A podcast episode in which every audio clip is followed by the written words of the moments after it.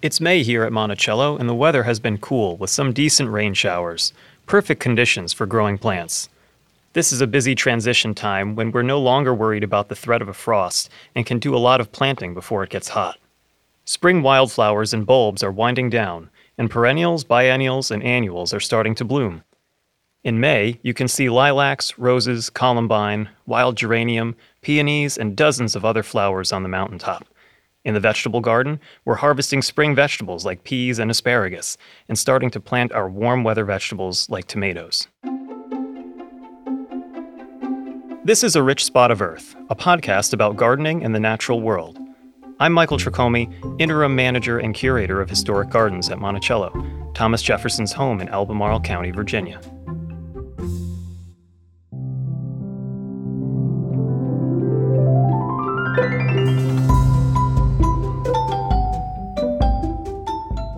For our flower segment this month, curator of plants Peggy Cornett and flower gardener Debbie Donley sat down to talk about peonies.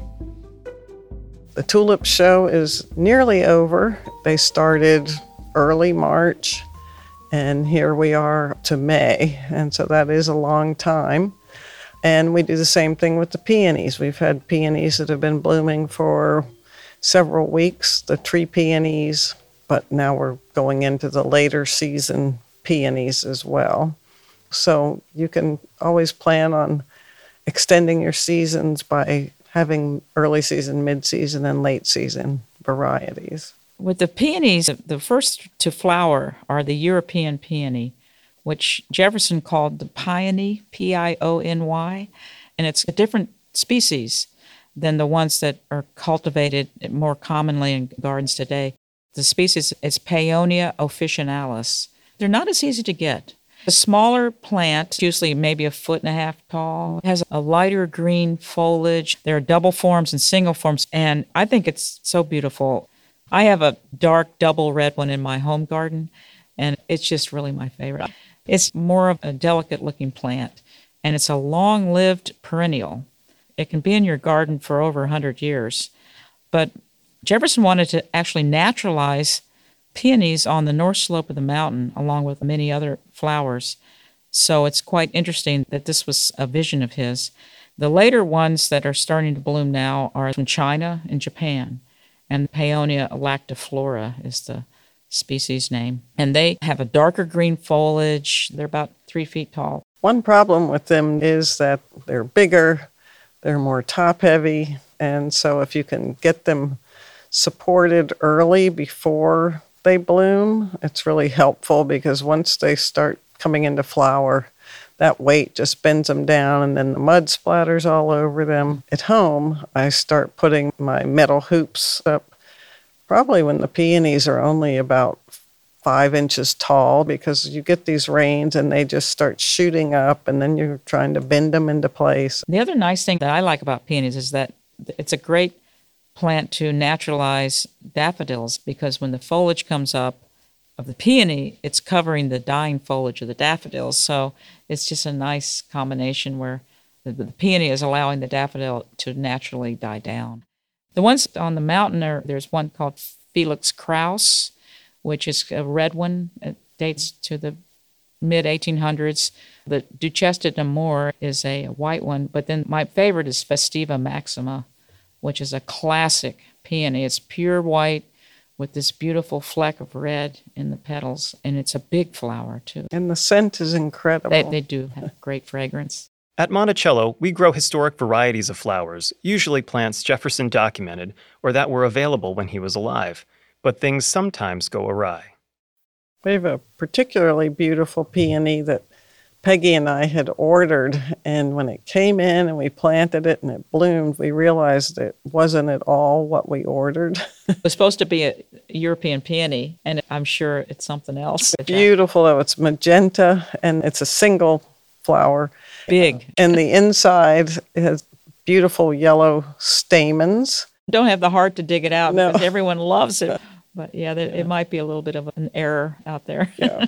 One thing I'd like to mention about the peonies is when the buds are just starting to open, you can cut them, put them in your refrigerator without any water, and leave them in there. And then when the peonies out in the garden are finished, you can take your peonies out of the refrigerator, give them a fresh cut, put them in a vase of water, and you will have peonies when everybody else's are done. I learned that trick from a cut flower gardener. I keep forgetting to do this. as soon as it breaks open that bud just a little bit, do it. Sydney McCreary joined Peggy and Debbie to discuss the flowers she's growing in the greenhouses at Monticello's Center for Historic Plants. The center is located about two miles east of Monticello at one of Jefferson's farms called Tufton. We also have a farm operation there, which we'll talk about later in the podcast. This is the time of year when a lot of the annuals that have seeded from last year, they've planted themselves in the garden basically, and they've been growing all through the winter, and they're beginning to bloom now. Larkspur and, and poppies, bachelor buttons, I call them hardy annuals. Right. Once you get them going, you will have them all the time. Sometimes it's difficult to get them started, but just let them go to seed and scratch around that dirt and give them a nice little place that they can sprout. In some ways, I think they're better plants if they've grown over the wintertime than if you've tried to start them indoors and planted them out in the spring. Definitely. You know. The poppies that we grew in the greenhouse are quite small still, whereas the self sown beds are two feet tall and blooming. Sometimes I like to let one bed self sow and then plant another bed of the poppies we've grown in the greenhouse, and that way when the one bed is finishing, the others are really coming on strong. So again, it extends your season. And Sydney's actually starting a lot of these flowers in the greenhouses at Tufton. A greenhouse that we use for production of mail order plants as well as sales plants that we sell up at the visitor center shop. We just had our first spring open house last Saturday, so the past couple of weeks have just been making sure all the plants are ready to go for that. I had the impatiens, the centaurea, the Coreopsis tinctoria, the plains Coreopsis. I'm gonna redo the visitor center planters with them, but they are good hardy annuals. Yeah. But primarily we grow perennials, biennials, and then our annuals are in the seed side. So you have Canterbury Bells this year and the Foxglove Yeah, Dianthus barbatus is another biennial. and the Sweet William. Yeah. Sweet William. The Sweet William is an important one. Jefferson documents it quite early, and they come in lovely color ranges from reds to whites to stripe. It's considered a biennial. Generally, you start a biennial in the late summer and let it get nice and large as a, a leafy plant, and then it will overwinter, and then in the spring it will flower. And then a true biennial will then die after it flowers. Sometimes they're called weak perennials because they'll bloom again another year. But they do occasionally self sow as well. Yes. So if you're paying attention, it'll keep coming back if you have enough of them, but you have to let it go to seed in order for it to do that. Sydney mentioned an open house at the Center for Historic Plants. The next one is May 27th. Peggy will be there to talk about our collection of antique roses, which will be in full bloom. We'll be selling plants as well. Let's hear from some recent visitors to Monticello, and then we'll switch gears to talk about vegetables. Hi, I'm Kathy. and Reese. We're from Boston. We just finished the tour and it was very educational and enjoyable. Yeah, it's inspirational, actually, what Jefferson believed in. To this day, it's probably the most important concepts and ideas. So it's just delightful to be here. Layers and layers.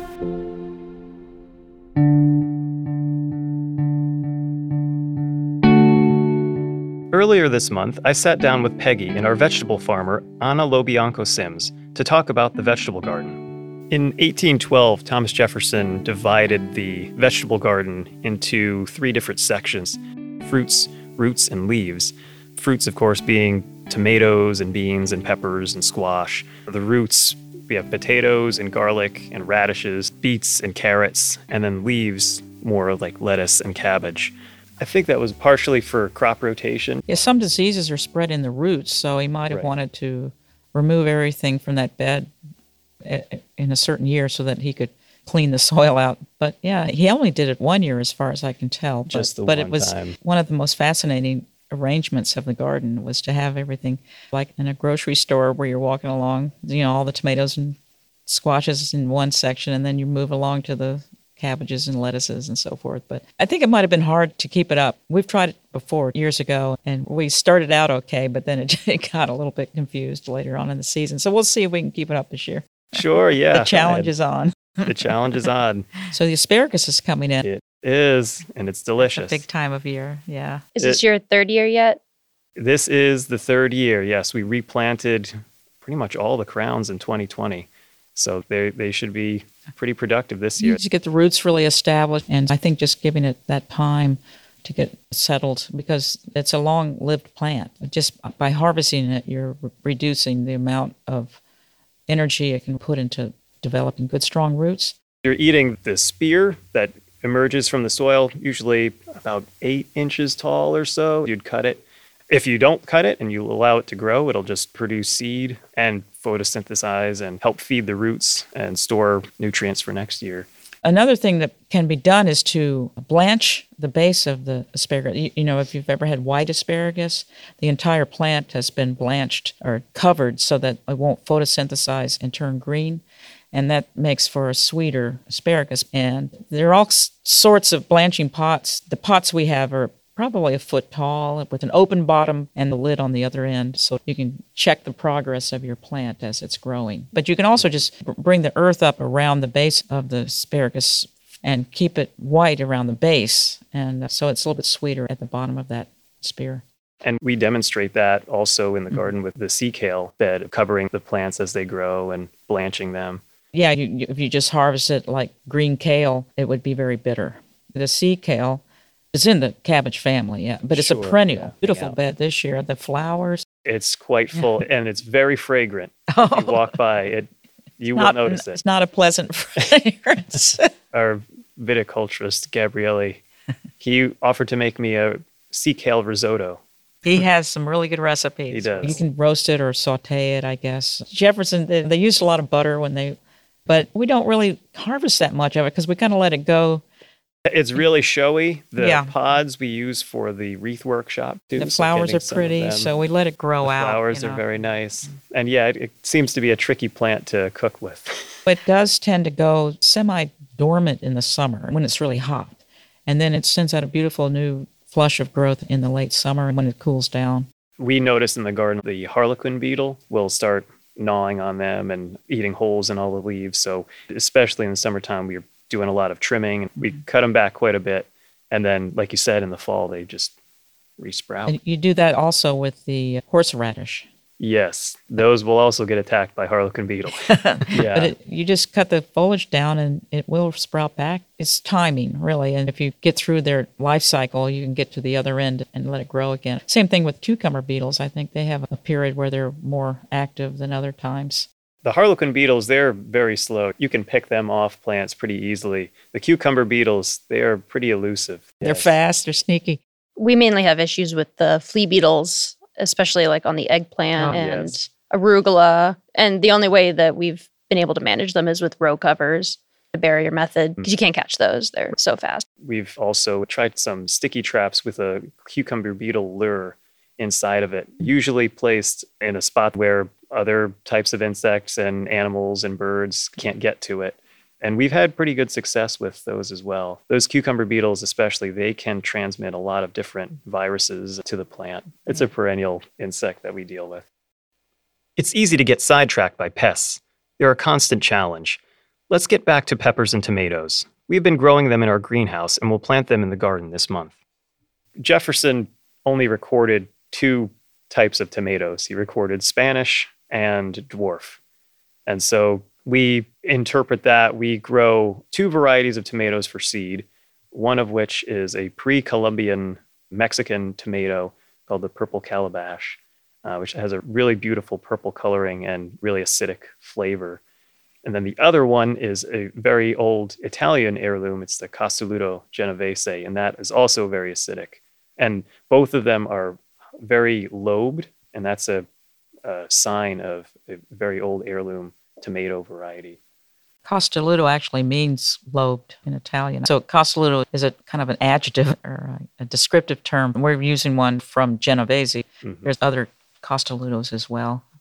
We have lots of different type, like a pear. Yellow pear tomato, yeah. red fig, that's a similar shaped tomato to the yellow pear.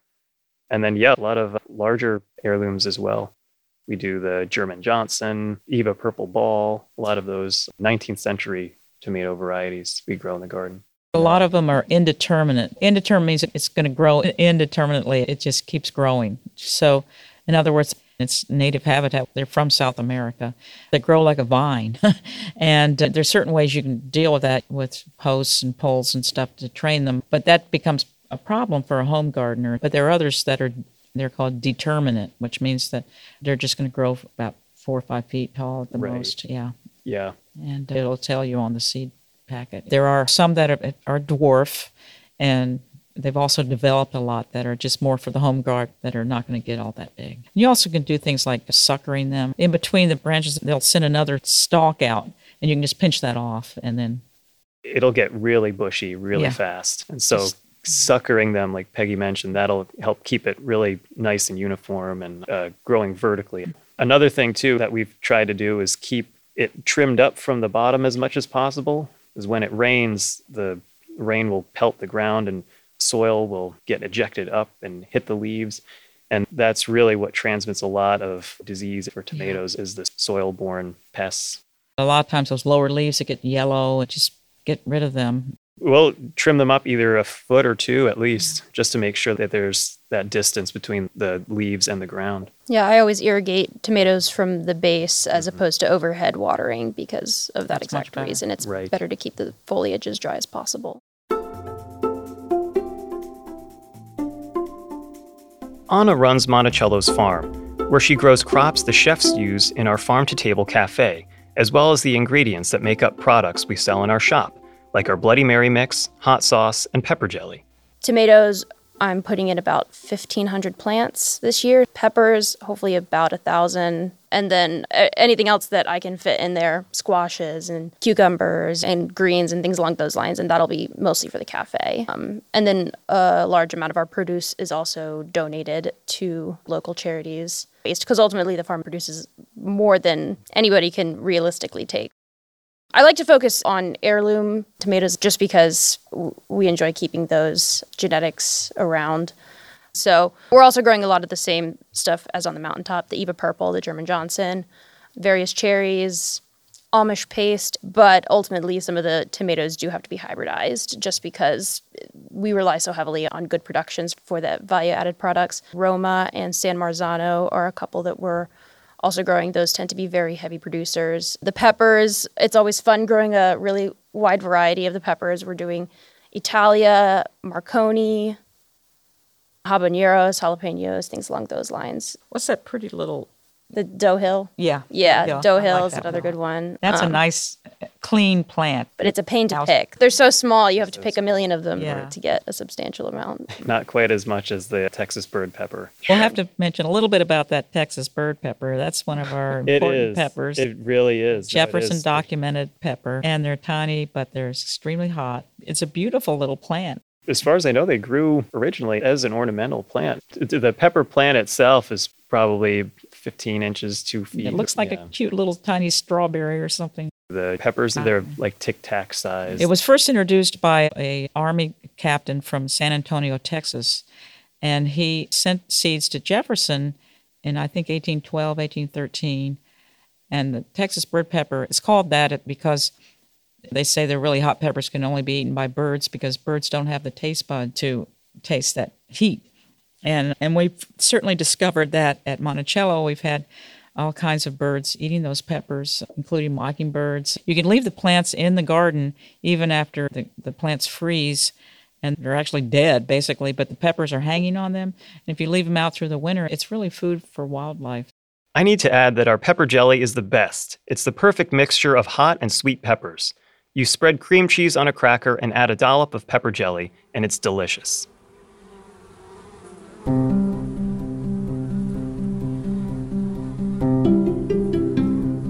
We have one last segment for you.